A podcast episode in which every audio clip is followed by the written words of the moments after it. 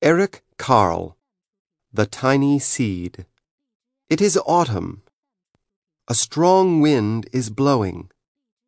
It blows flower seeds high in the air and carries them far across the land. One of the seeds is tiny, smaller than any of the others. Will it be able to keep up with the others? And where are they all going? One of the seeds flies higher than the others. Up, up it goes. It flies too high, and the sun's rays burn it up. But the tiny seed sails on with the others. Another seed lands on a tall and icy mountain. The ice never melts, and the seed cannot grow. The rest of the seeds fly on. But the tiny seed does not go as fast as the others. Now they fly over the ocean. One seed falls into the water and drowns. The others sail on with the wind. But the tiny seed does not go as high as the others. One seed drifts down onto the desert. It is hot and dry and the seed cannot grow. Now the tiny seed is flying very low, but the wind pushes it on with the others. Finally, the wind stops and the seeds fall gently down on the ground. A bird comes by and eats one seed. The tiny seed is not eaten. It is so small that the bird does not see it. Now it is winter. After their long trip, the seeds settle down. They look just as if they are going to sleep in the earth. Snow falls and covers them like a soft white blanket. A hungry mouse that also lives in the ground eats a seed for his lunch. But the tiny seed lies very still, and the mouse does not see it. Now it is spring. After a few months, the snow has melted. It is really spring. Birds fly by. The sun shines. Rain falls. The seeds grow so round and full, they start to burst open a little. Now they are not seeds any more. They are plants. First they send roots down into the earth. Then their little stems and leaves begin to grow up toward the sun and air. There is another plant that grows much faster than the new little plants. It is a big fat weed.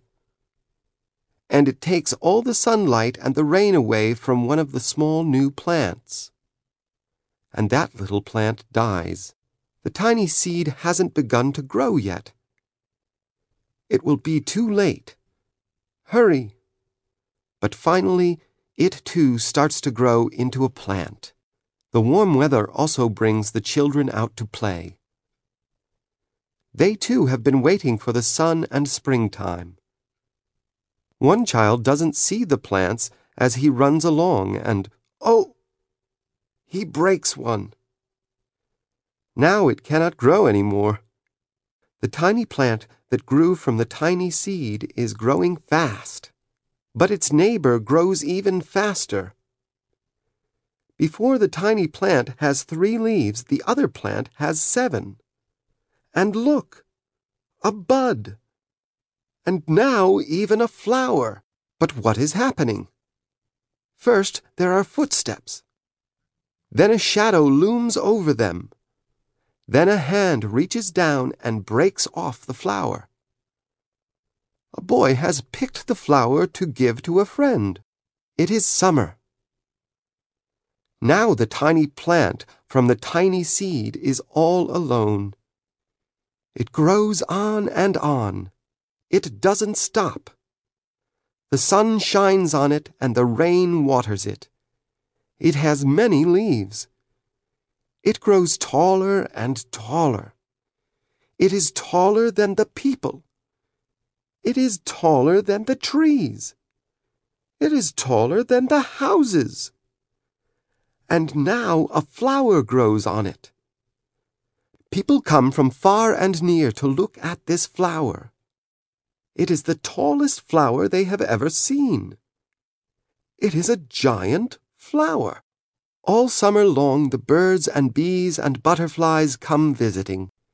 They have never seen such a big and beautiful flower. Now it is autumn again. The days grow shorter, the nights grow cooler, and the wind carries yellow and red leaves past the flower.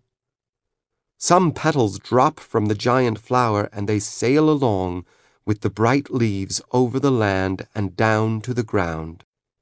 The wind blows harder. The flower has lost almost all of its petals. It sways and bends away from the wind. But the wind grows stronger and shakes the flower. Once more the wind shakes the flower and this time the flower's seed pod opens. Out come many tiny seeds that quickly sail far away on the wind.